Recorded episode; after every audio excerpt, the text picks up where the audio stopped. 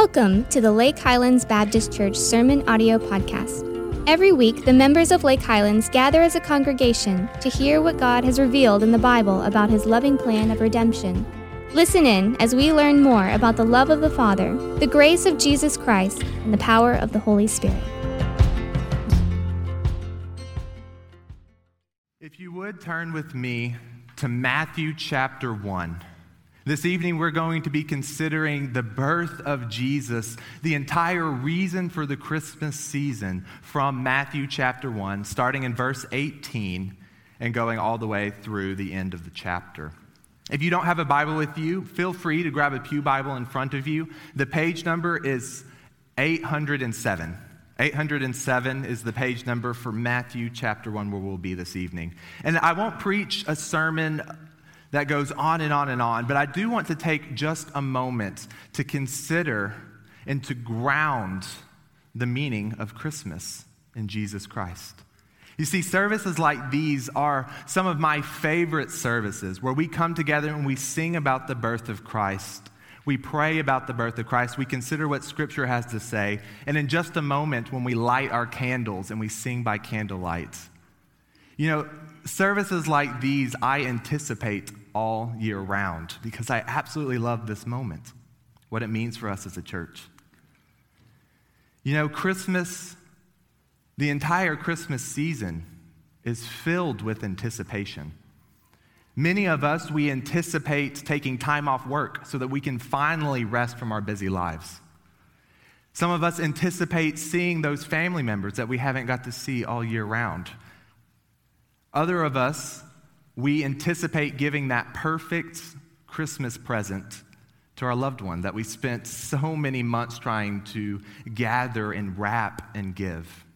See, I'm the worst at that. You can ask my wife. I am constantly asking to give her gift early because I can't wait. The anticipation gets too much for me. See, Christmas is a season of anticipation. And this is purposeful. The anticipation of the Christmas season, the time off work, the time with family, the time to give gifts, is all meant to be a symbol for the anticipation of a Savior seen all throughout Scripture. See, Scripture teaches us that God is going to send us a Savior to save us from our sins, to save us from death, and to save us from Satan. And as we turn the pages of Scripture, we see that this Savior will be called Christ, the anointed one, chosen by God and anointed by God to save us from our sins. As we turn the pages of Scripture, we find that this Savior will be a king, greater than King David, the greatest king Israel has ever seen. And as we turn the pages of Scripture, we see that this Savior will be a gatherer of a new people, a redeemed Israel, greater than Abraham himself. So, as we turn the pages of Scripture, the anticipation grows for the coming of this Savior, the one born of woman who will save man and woman from their sins. The anticipation grows until we turn to Matthew chapter 1. And we read in the very first verse the book of the genealogy of Jesus, the Christ, the son of David, the son of Abraham. See, in Matthew's gospel, in the very first verse, we learn that Jesus Christ is this Savior, the anticipation fulfilled. We learn in the Christmas story that Jesus Christ is God's Savior. And hallelujah, this is the time for us to celebrate that.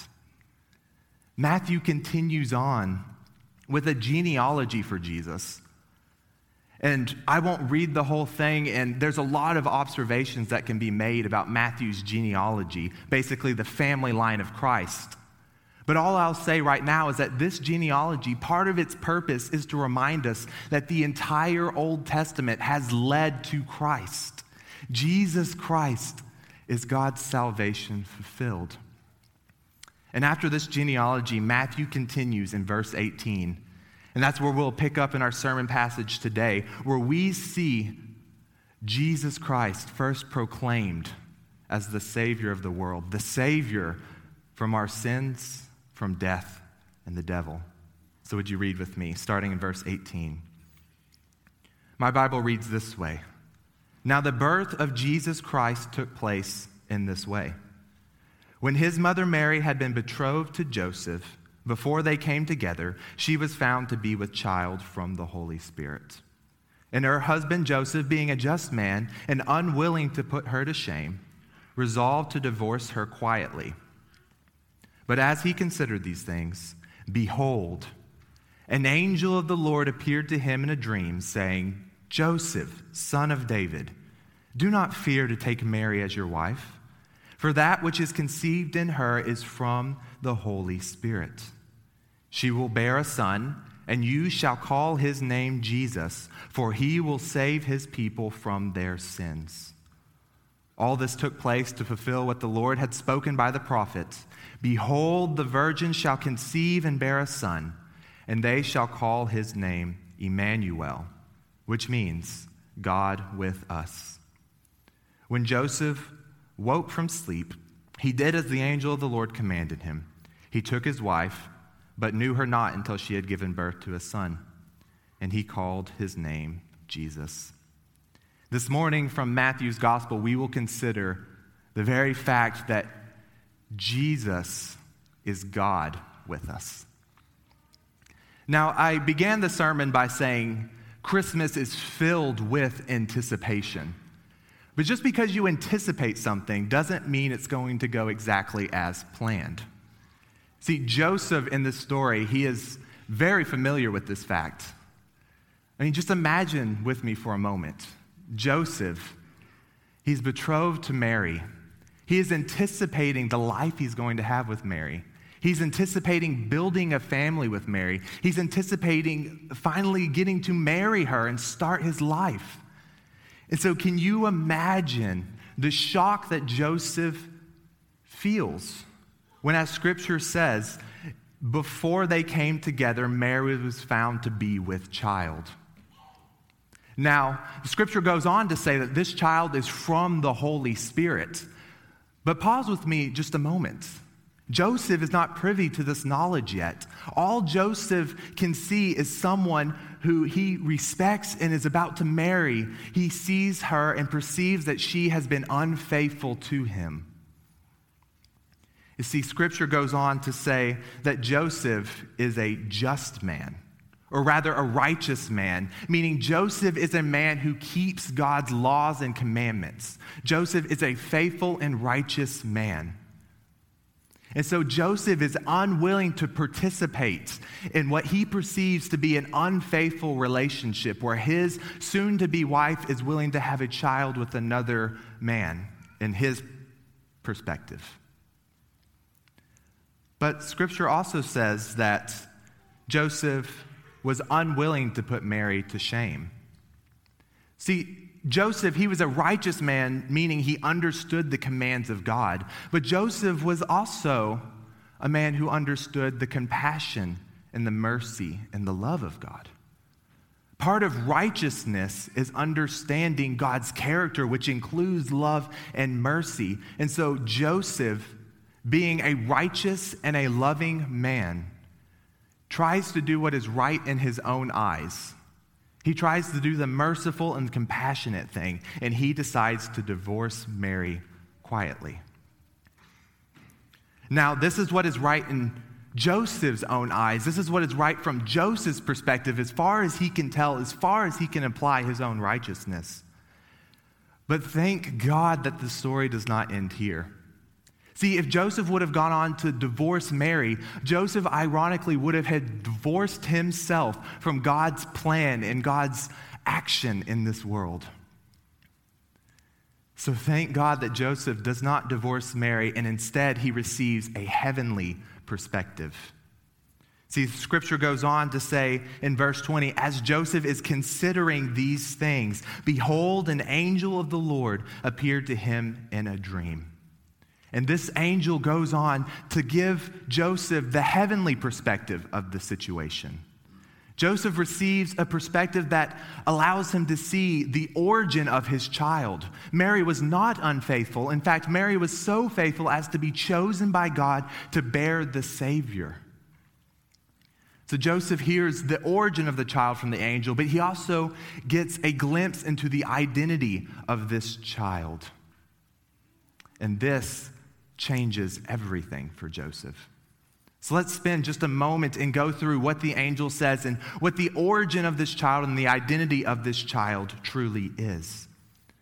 In verse 20, the angel of the Lord appeared to Joseph in a dream and said, Joseph, son of David, do not fear to take Mary as your wife, for that which is conceived in her is from the Holy Spirit.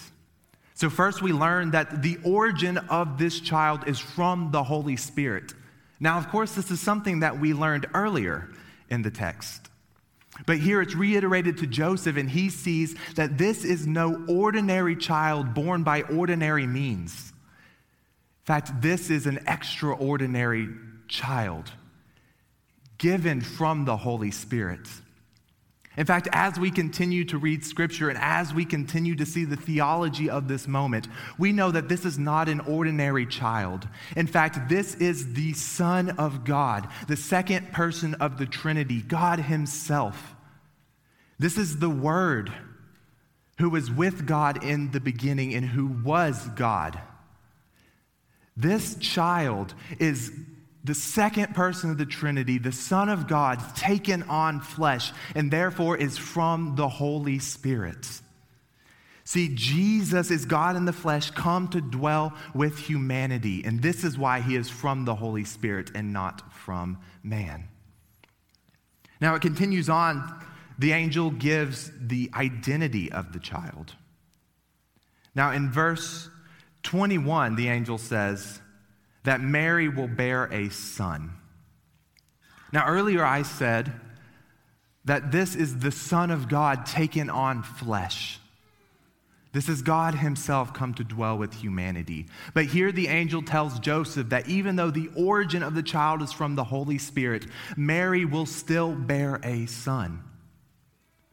This is not an ordinary child conceived by ordinary means, but the Son of God still desires to be born by the ordinary way. Mary will bear and give birth to a son. And in this birth, God takes on flesh. God becomes man. God becomes man to deal with a problem that we could never deal with on our own. God becomes man to deal with sin, to destroy death, and to chain and destroy the devil. So Mary will bear a son so that God can become flesh and save us from our sins, something we could never do. The angel continues. In verse 21, she will bear a son and the angel commands Joseph, saying, You shall call his name Jesus, for he will save his people from their sins. Now, Jesus is a name that means Yahweh saves, the Lord saves. So, what a fitting name to name such a child.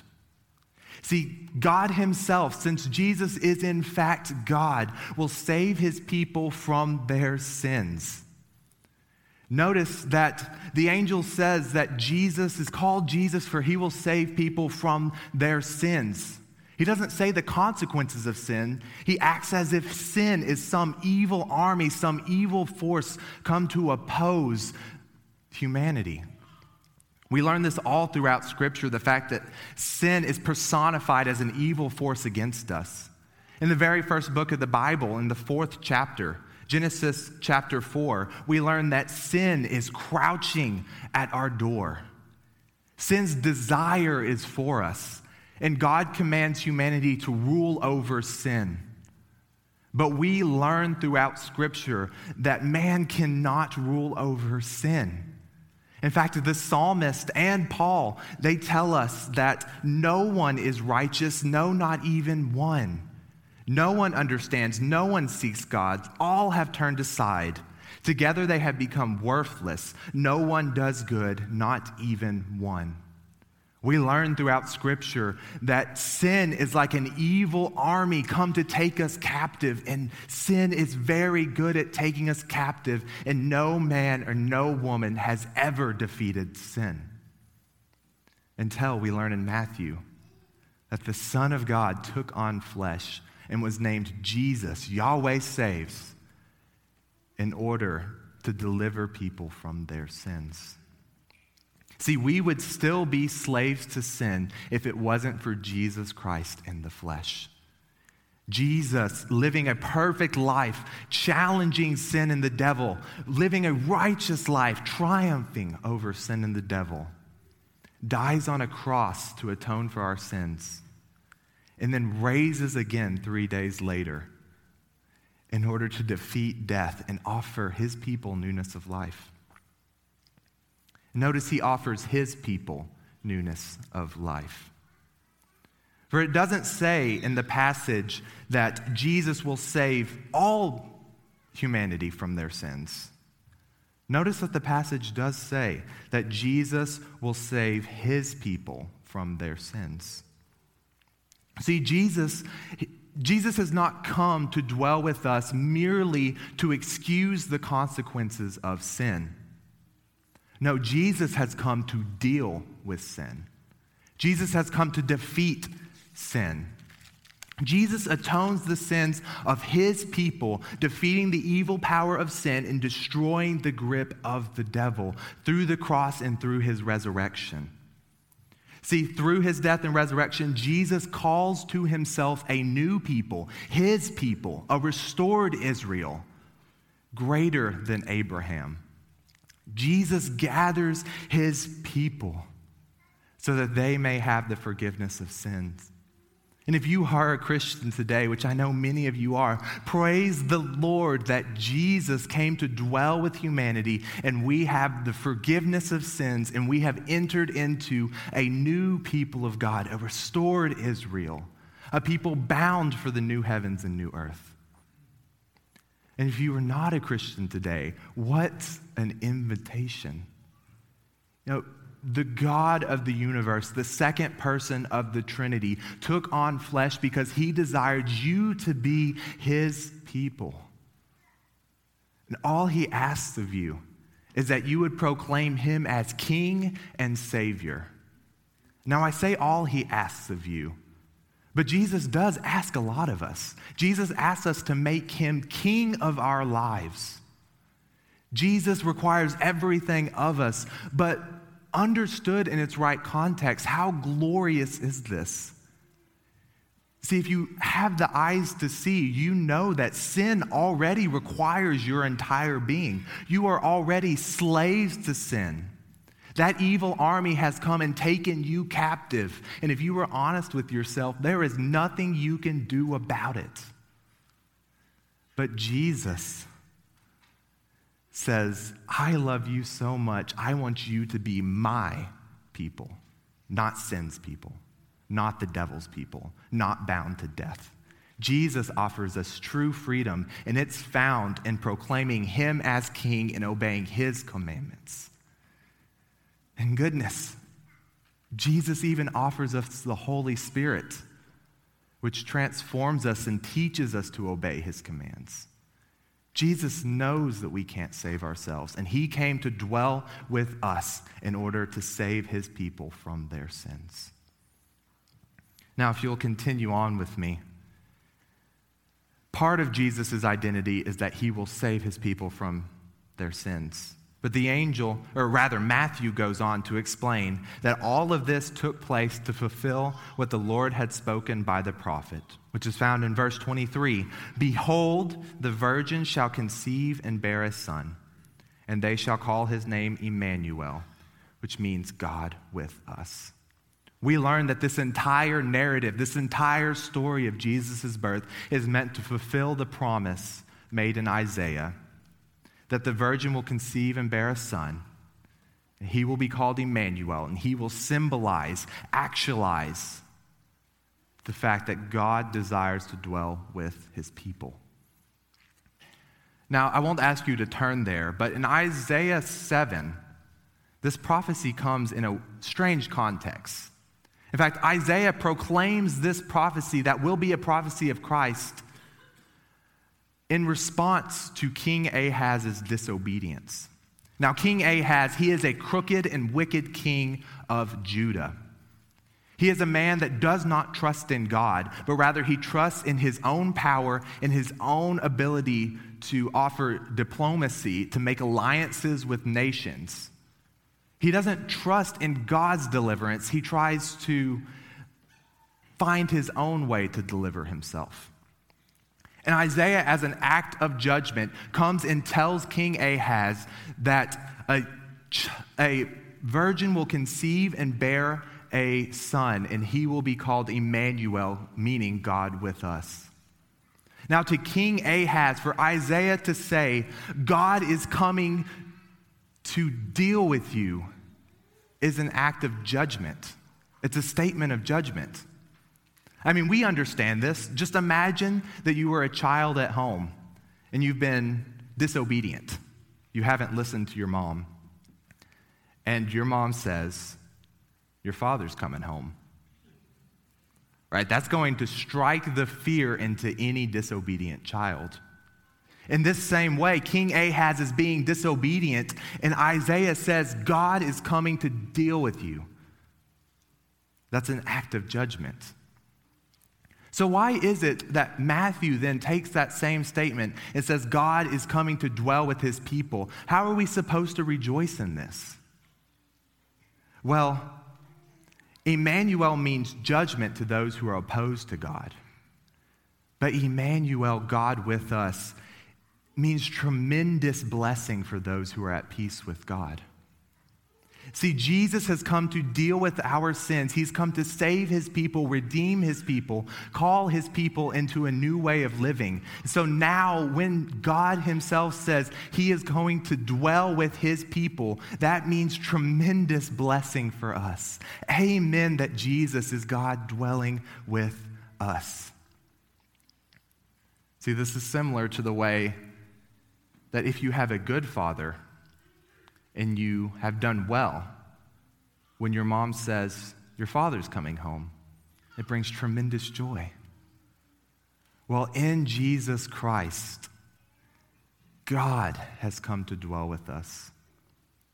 hallelujah, that that is the true meaning of Christmas. Now, if you'll notice with me, we began with Joseph's human perspective. He's a righteous man who tries to do what's right in his own eyes. But we have had a heavenly revelation where Joseph has had an encounter with the very word of God that has given him true eyes to see the true significance of the situation. And so now, Joseph, being a righteous man and having an encounter with the word of God, immediately obeys. See, verse 24 goes on to say that when Joseph woke from sleep, he did as the angel of the Lord commanded him. He took his wife, he married his bride to be. That he knew her not until after she had given birth to a son. He even gives up his marital rights in order to be obedient to God's word.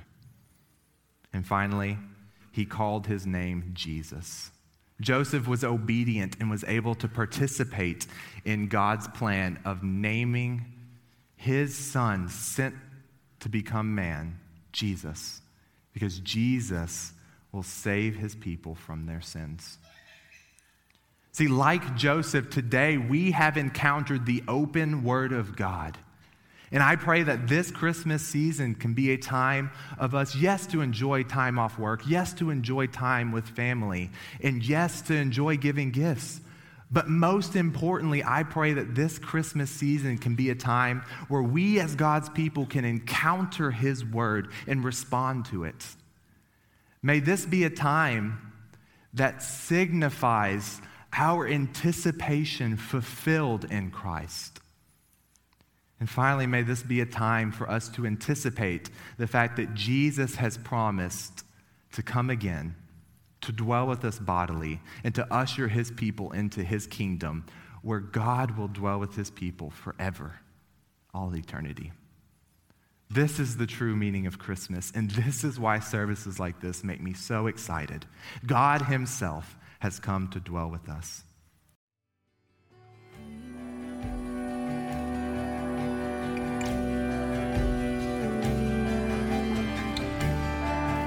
Thank you for listening to this sermon from Lake Highlands Baptist Church. We believe God created all of us to know Him and to enjoy Him forever, and we hope this sermon has helped you fulfill this purpose today. If you would like more information about our church, please visit our website at lhbc.com. Thanks again for listening.